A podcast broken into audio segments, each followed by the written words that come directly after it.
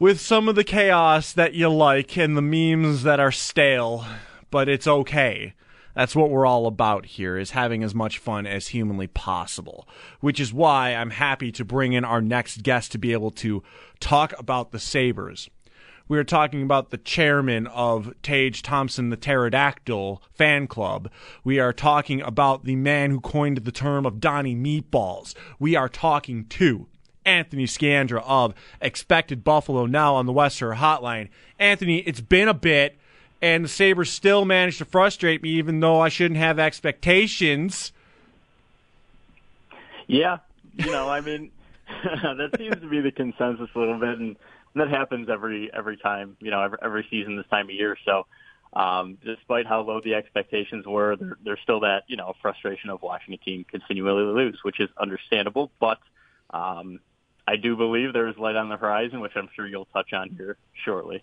Absolutely, and Anthony, it's I mean, why don't we start with the man that I don't know when you started calling him pterodactyl, but he's leading this team in goals. He's leading this team in points. He's the top line center on the Sabres. It's Tage Thompson. And the season that he's had, uh, this kind of resurgence, and not just his value, but what he's been able to bring to this team. If there's any consistent notion right now, it's this top line that he's centering with him, Skinner, and uh, now Alex Tuch on there. Yeah, I mean, we we mentioned it. Uh, Chad DeDominicis and I on the Expected Buffalo podcast last week. I mean, it, it's it's a little bit unprecedented. It, it's very unprecedented uh, what he's doing, and just the turnaround from his age 23 to age 24 season. I mean, this is a guy who uh, a lot of fans. I mean, some some of them had him written as like a fourth liner, right? Just just you know, we got to deal with him. We got to put up with him being on the roster, and that move to center. I mean, credit to Don Granato because it's far and away the best tactical move he's made as the Sabres head coach.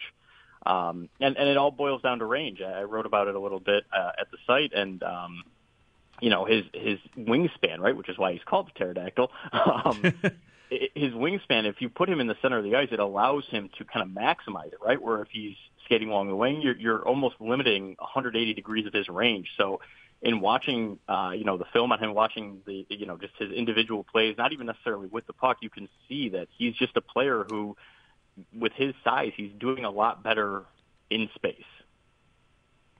And Anthony, one of the biggest things though about not just being able to get those turnovers, but you're seeing that he's now just being more willing to uh, to pull the trigger, which is something that in years past we weren't seeing. Like we were seeing that one extra toe drag, we were seeing that one extra try to dangle to try to make things uh, look a little prettier. But now you've got a tall man putting a lot of flex on a stick with a quick release.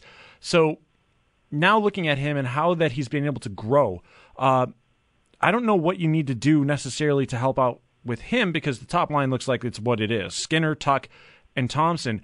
How would you rate that though when it comes to top lines along the league? Like they're not terrible. It's not a it, like it's a, probably a lower tier starting unit on a first line, but how would you project future wise what would be going for Tage Thompson? Yeah, I mean, I I wouldn't I wouldn't necessarily say they're low tier in that regard. They're they're probably middle of the pack, maybe a, a little below average, you know, in terms of first lines across the league. But I will say this: I mean, as a trio, right? Skinner, Thompson, and Tuch have spent 153 even strength minutes together, and in that time, they have an expected goals uh, for rate of, or per 60 rate rather, of, of 3.3, right? And, and for those who, who really don't understand what that means, uh, basically that number indicates that they are producing offensive chances or expected goals at a 30% increased rate over average in the league, which is bananas. I mean, that's incredible, right? So while I do expect that to, to level out as that sample size gets larger, uh, and, and kind of, you know, re- regress a little bit more toward the mean, that's just an incredible start. And if you look at the shot concentrations, I mean, such a high proportion of their shots are taken from the slot, like prime scoring areas. So they're just three guys who seem to be playing really good situational high or uh, positional hockey rather, and they, they, you know they're all just they're never in the wrong place. I never watch them and think like, wow, he was way out of position on that sequence. Uh, they they just seem to have this rapport, and it speaks to the chemistry that they've kind of had instantly, and you know it speaks to Alex Tuch even before Tuch got in, you know, to Buffalo. Uh, Thompson was having a great year, and he's brought him to even another level, right? Where you know, Chad and I have talked about it. We we we liked what Thompson was doing. We we were very thrilled with you know his performance, but we expected a little bit of a regression, right? Because he started so hot. That's just kind of natural. Alex Tuch has prevented that regression from taking place, and and to go a step further, he's he's he's you know made made Tage Thompson even better. So um, we're we're really excited to see how that line continues to produce. Um, the thing that'll be interesting for me uh, for next season is to see if Skinner sticks on that line, or if they maybe throw someone like JJ Peterka up there if he's ready, or what what they do in that regard. But Tuch and Thompson seems to be a, a duo moving forward, and the results are speaking for themselves right now. Now, speaking of some results, I want to go to a player that's a little more uneven at the center position. That's uh, Dylan Cozens. But mm-hmm. last night we saw him paired with Kyle Okposo again, and the kid shined once more. So, and it seems like anytime that Cozens and Okposo are together, it seems like they're a different kind of a dynamic duo. Uh, one that looks like it just gels properly between the two players. So when it comes to Cozens, is he a little trickier to find that kind of line mate chemistry for finding what the right fit is, or is this just that season where you're trying to figure that out and see where he would truly thrive? Um, maybe somewhere in the middle. So historically, uh, young centermen who aren't, aren't um, let's call it defensively inclined, uh, they they tend to thrive with wingers who are. So uh, seeing Dylan Cozens have success with uh, Kyle Okposo, Rasmus Asplund, and I know he hasn't had a lot of time with this player because he's been hurt a lot and they haven't been together. But even a Zemgus Girgensons would be potentially a helpful guy to have on one of his lines. I think that uh, having Asplund and Okposo with him right now is a little bit overkill. I don't know that you need to do it that way, but um, having a defensive entity with a young center is never a bad idea, and especially Cozens, who for he's one of the best transition forwards in the league right now. I mean, if you look at his transition numbers, he is so good at uh, you know flipping the ice. Whereas everything else, once he gets into the offensive and defensive zone, that's where it starts to fall off a little bit, more so defensively than offensively. So putting him with a guy like Kyle Okposo, who has a history of being a very good 200-foot player, let's call it, um, that, it's a great move. I, I, I like it a lot. Uh, I like Asplund with him, you know, as well on that other side. Um, and then, you know, when Tuch came in, you know, got, got traded to Buffalo, um, everyone kind of had him penciled next to Cozens because he's – kind of that perfect guy to have with him, right? Another 200 foot player who can be conscious defense, defensively. He can win battles along the board. That's the guy you want with Dylan Cozens so that you can free him up to do Dylan Cozens things. Uh, you know, aid in transition, be a good offensive forechecker. Uh, I think he was being asked to do too much with really poor line mates. Um, I'd have to look at the numbers, but I think he spent a really high proportion of the early season with uh, with Vinny Hinostroza and just kind of like let luster guys for the most part. So um, I like that they're balancing his skill set. And there was a sequence last night where he made this Cozens uh, made this outstanding zone entry on offense, and he lost the puck. It got got batted away from him. And Kyle Okposo was right there to just reacquire possession and create a scoring chance. And and that's kind of it's not just I don't want people to just think that Okposo was serving uh, Cozens only as a defensive entity. He's serving him as a puck possession entity. Uh, he's just a puck retriever by nature, and, and that's just such an important piece to have with a young center like Cozens. Anthony Scandra joining us on the West Her Hotline. Anthony, I want to stay on Okposo a little bit here too, because when that contract was signed, it was originally seen as probably like a solid value contract originally by Tim Murray uh, back in 2016. Now, though, we're finally seeing after three seasons of like some real slumping production. We're kind of seeing that Kyle Okposo production coming back. 30 points in 47 games. That's already better than each of the last three seasons, and except for last year, in less games. I think that you're seeing this player kind of coming back into his own after what was a really scary health situation with him uh, back in 2018 to end that season. And now you're seeing Okposo, though, not just being that 200 foot player, but really being able to produce again and become a solid middle six option instead of having to toil on the fourth line again. Yeah, Okposo is uh, he, he's like he's like a blood type O negative. He's kind of he can work on any line. Uh, he can be an offensive forechecker if you need him to be. He can be a defensive MD if you need him to be. And and that's that kind of versatility that was missing because, like you said, when he had you know his health scare uh, a few years ago, you could see that he wasn't the same guy, right? He was a little bit slower. he wasn't quite as aggressive along boards, which, by the way, all that is totally understandable. That's not a shot at Kyle Okposo by any means. Um, but yeah, it seems like that comfortability is coming back. And at 33 years old, he's he's pacing out for like 55 points, and that would be his highest point total as a Saber. Uh, he's one of the better expected goals producers on the team. So he's just had this kind of renaissance in his mid 30s, which doesn't happen too often. And uh, but like I said, it's it's his, he's kind of a chameleon, right? He he's his ability to adjust to whatever he needs to be, depending on what line he's on in a given game that's been the secret sauce to all this. That's been his, you know, the key to his success. Where if Granato needs him to be a defensive shutdown guy per game because of how you know injuries are stacked up or, or what have you, he can be that. If he needs to get called up to the second line and you know have a 60% off- offensive zone start rate for a game, he can be that. He can forecheck for you. He can win the battles along the boards.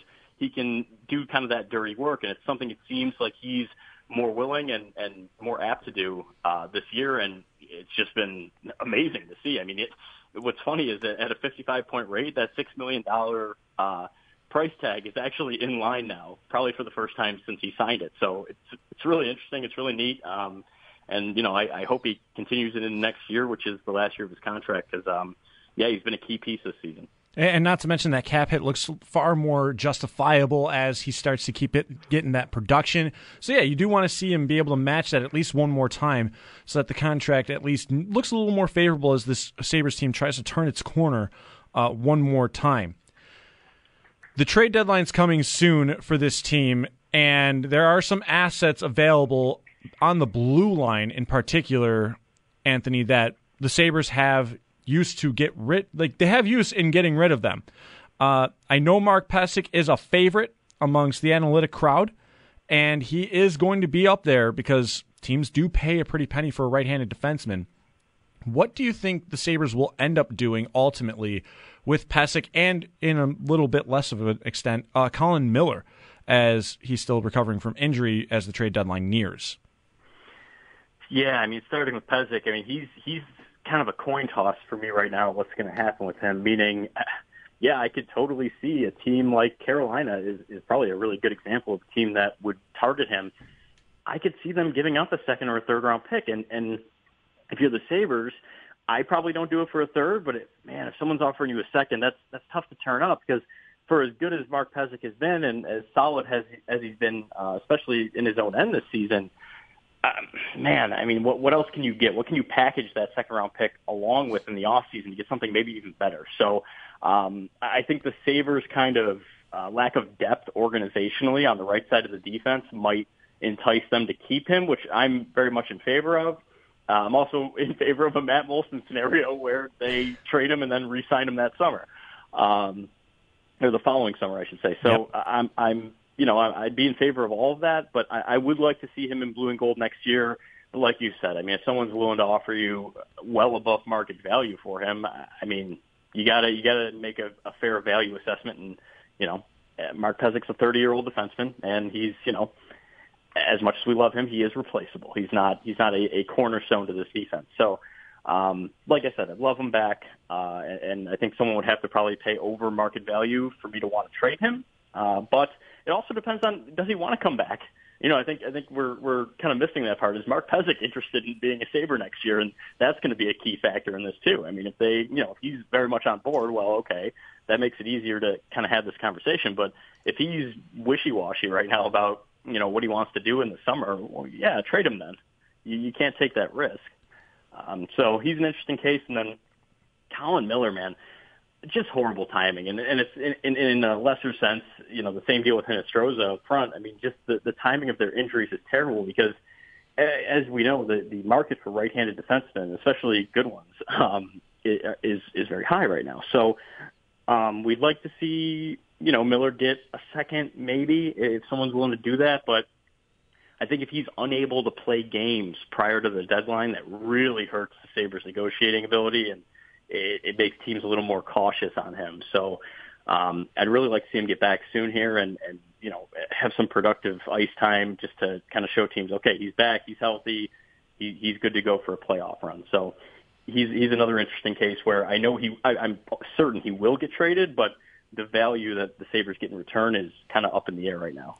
Yeah, like you said, it's unfortunate the timing of that injury because, especially early on in the season, you were able to look at Colin Miller and go, huh, maybe you could actually flip him for something. And then mm-hmm. there was a little bit of that decline and then the injury, and that's probably really not going to help the Sabres' cause there uh, in order to try to get a better pick. But staying on the defense now, as we turn back to this roster, Anthony, it looks like one of the biggest questions now is just who the heck do you pair up with Rasmus Dahlin to get the most effective use out of a top line pairing? Uh, Henri Jokiharju has been very much uh, disappointing in this season when it comes to what we were hoping he would be, mm-hmm. and that has unfortunately continued throughout. But now, Dahlin has been able to ascend up to a production level that people are wanting to see, people are hoping to see. It's just a question of who the heck can they get to pair up next to him. Yeah, I don't. Uh, I don't think that player is currently on the roster personally. Mm-hmm. Um, one guy who and I'm, I am not going to get popularity points for this. I know he's he's just a widely hated player around the league, but he's very productive and and he's kind of uh, a very nice compliment, in my opinion, to what Dahlin does. I would love to see the Sabres try and pursue Red Gudas in the off season. Uh, the Florida Panthers are going to be really tight up against the cap. He's got one year remaining on his current deal, and like him or not, he is an outstanding defensive defenseman, and I think he would give Dahlin a little bit more comfortability to carry the puck and take some more risks, right? Which we know Rasmus Dahlin is at his best when he is he feels you know kind of vindicated to carry the puck and, and create offense, right? He's he's almost a, another forward on the back end there, so or at least he can be. So I, I want a guy who's a little bit more defensively inclined. I was hoping Mark Pysyk would be a little bit better match for him this year, but their ice time together has been lackluster. Um, and I know they've only got one game together so far, but last night I did like how Casey Fitzgerald looked with Dahlin. Uh, you know, the plausibility of that long term is very unknown. I, I need to see more of it, but I thought they did a good job, uh, especially probably the first time Fitzgerald has ever had to handle top pairing minutes in an NHL game. So I thought he acquitted himself nicely in that regard. Uh, but yeah, I think if you're looking for a, a real solid entity to try and target via trade this off season, I would call Florida on Gudas. I think he's a perfect fit for Dahlin. Anthony, um, one last thing I've got for you here about this team's current roster makeup. Um, I mean, actually, no, it's not the current roster makeup. I lied. It's about uh, what's in the future at net because last night we saw quite the showcase from a couple of the prospects. Uh, obviously, Ukko-Pekka Luukkonen, 50 saves down in Rochester in an overtime win.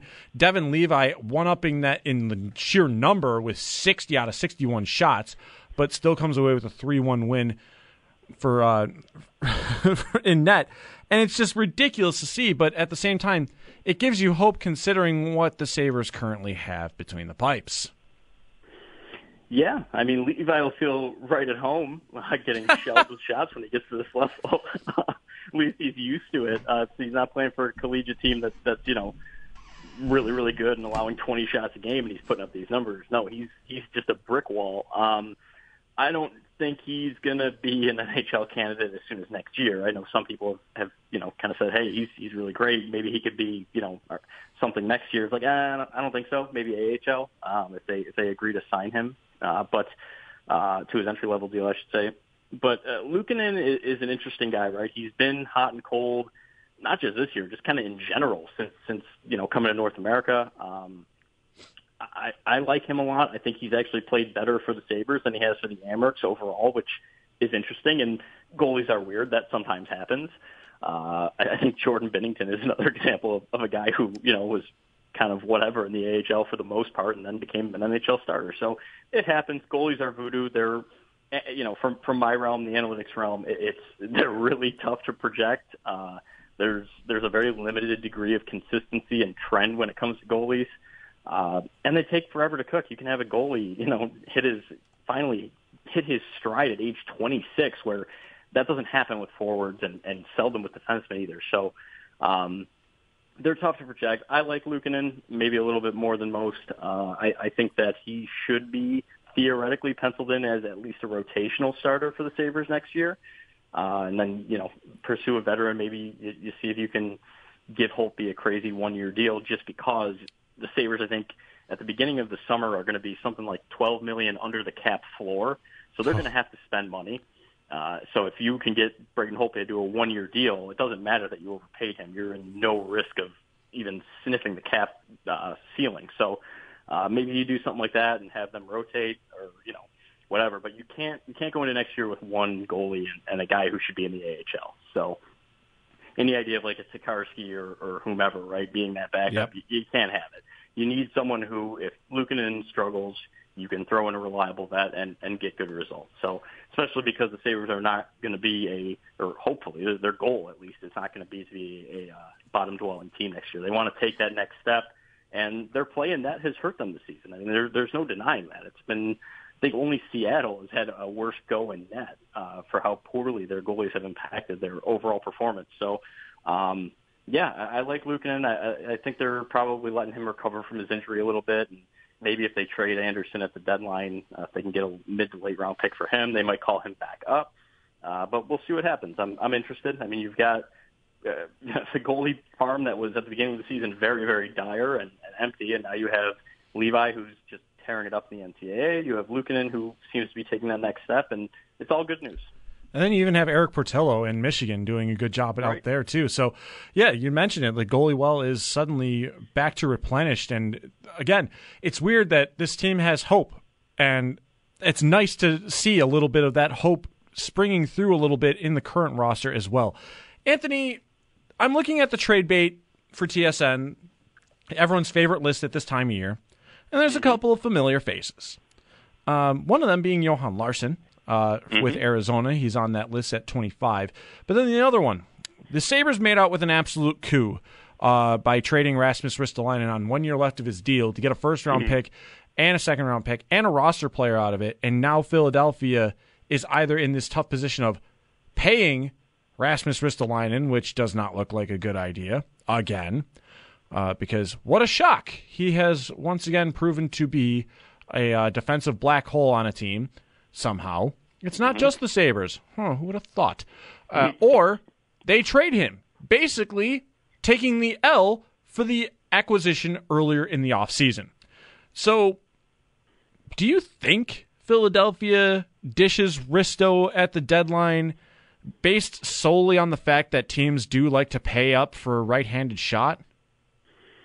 Yeah, I think he does ultimately ultimately get traded, and and for that reason you just mentioned, because right-handed defensemen are are hot commodities, and because I, I think he wants to get traded. I mean, you I forget who it was. It might have been Darren Dreger this week.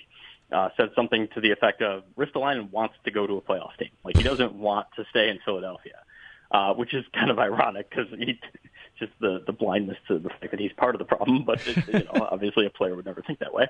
Uh, but you know, I don't think that Philly is going to come close to uh, you know kind of replenishing what they gave up for him. Uh, however, I do think there's a team out there who would pay them something above what he should, what he's actually worth. Uh, I think the thing that hurts uh, Philly this year is that for the first time the points aren't there for Rasmus Ristolainen, and that was kind of an inherent part of his value, not only as a righty, but the fact that he was producing points, right, both even strength and on the power play. I think he's got like 12 points in 44 games this year, so that has totally tapered off. His underlying impacts are very bad. I mean, offensively they're they're okay. Defensively, he's having his worst season since the tank year, since 14-15. I mean, it's he's an absolute black hole defensively, like you said. Um, but again, there are a lot of old school GMs who love big, gritty, offensively conscious, I guess, defensemen on that right side. I wouldn't be surprised if someone gave them a first round pick for him, so they at least replenish the, the most um, valuable asset they gave up to get him. But I'd, I'd be stunned if they got uh, the same thing they gave up. Anthony, one last thing, just because sure. I, I continue to not ever have a plan. Uh, but looking on the trade bait site again, one of the things they have on there is Arizona cap space. What about the Sabres? Do you think they weaponize what they have when it comes to room? Because you mentioned that the, that next year they're still way off the cap floor. Do you think they try to weaponize that in the trade deadline, or uh, or is or is that more of an off season idea? Um, I don't know that it has to be one or the other necessarily. Uh, I, I think that they should uh, logically work as a broker, right, for two teams that want to make a deal, but the cap doesn't work, right? So, so basically, the Sabres would take the player, whomever it would be, right, retain half, and then they would get a draft pick essentially for retaining half the salary and sending him to the other team. Uh, Toronto has done that in the past. I mean, a lot. Of, I think Arizona did it this summer even. Uh, teams with a lot of cap space who are willing to spend tangible dollars, not cap dollars, right, uh, are willing to do that. And I, I don't know if that's where the Sabres are as an organization. I think they'll weaponize the cap in the sense of they'll retain salary on someone like Miller and, and you know maybe even Hinostroza. Um, but I, I would love to see them be kind of a brokerage team during the deadline and, and get future assets as you know kind of a cost of doing business in that regard. Uh, I think it'd be a really smart play, and, and yeah, you could even do that this summer if you wanted to, because uh, like you said, cap space is not going to be an issue. Um, so I, I wouldn't want to take on anything long term, right? I, I wouldn't want to, you know, grab a fourth line forward who's got four years left at six million. Like, no, thank you. But if it's if it's a one year thing, yeah, I'd be I'd be happy to do that. But again, I'm not sure if that's where the Sabres heads are at organizationally, but I think it would be a smart tactical play. Anthony, as I always like to do, and you've done this before with me, let the good people know where to find you and where to find your work. Yeah, um, on Twitter at uh, my handle is expected by Ant, uh, and our site is expected Buffalo, where obviously we kind of focus on the analytics side of things. And um, yeah, Chad and I started it uh, about a year and a half ago, and we're really thrilled with uh, kind of how it's turned out and the support we've got. So, uh, you know, we've got every other day there's usually an article up uh, between one of us and, and Eddie Tabone, who's our, our third writer on the site. So um, yeah, check us out there, and you know we appreciate the uh, support from everyone who's subscribed so far. Anthony, you're one of the most chaotic follows on Twitter. You're one of my favorites, and uh, I love being able to talk to you anytime I get a chance. Uh, I appreciate you having me on, Derek. Thanks of, a lot. Of course. That's Anthony Scandra, expected Buffalo on the West Her hotline, and always a delight to talk to. And of course, uh, he's a he's an even bigger delight to follow on Twitter. If you love the chaos, uh, if you love the kind of style of a guy who loves just having fun with a miserable hockey team, uh, follow him, please. And we've been tagging him in our station's tweets as well today too. So if you're not following him by now, you should because he gives you a different perspective if you haven't been following the analytics. And if you do like analytics, you're probably already following him, but if you're not, you're doing it wrong. And yes, that is me telling you how to live your life. So, sorry. Uh, but I kind of want to talk more about the NHL in the next segment, about the trade deadline, how fun it could get, uh, because we haven't had one of those in a while a fun NHL trade deadline where it was like truly chaotic. And maybe this year, the Sabres could get involved with that. I brought it up a little bit here in this past segment. We'll talk more about it on the other side, right here on WGR.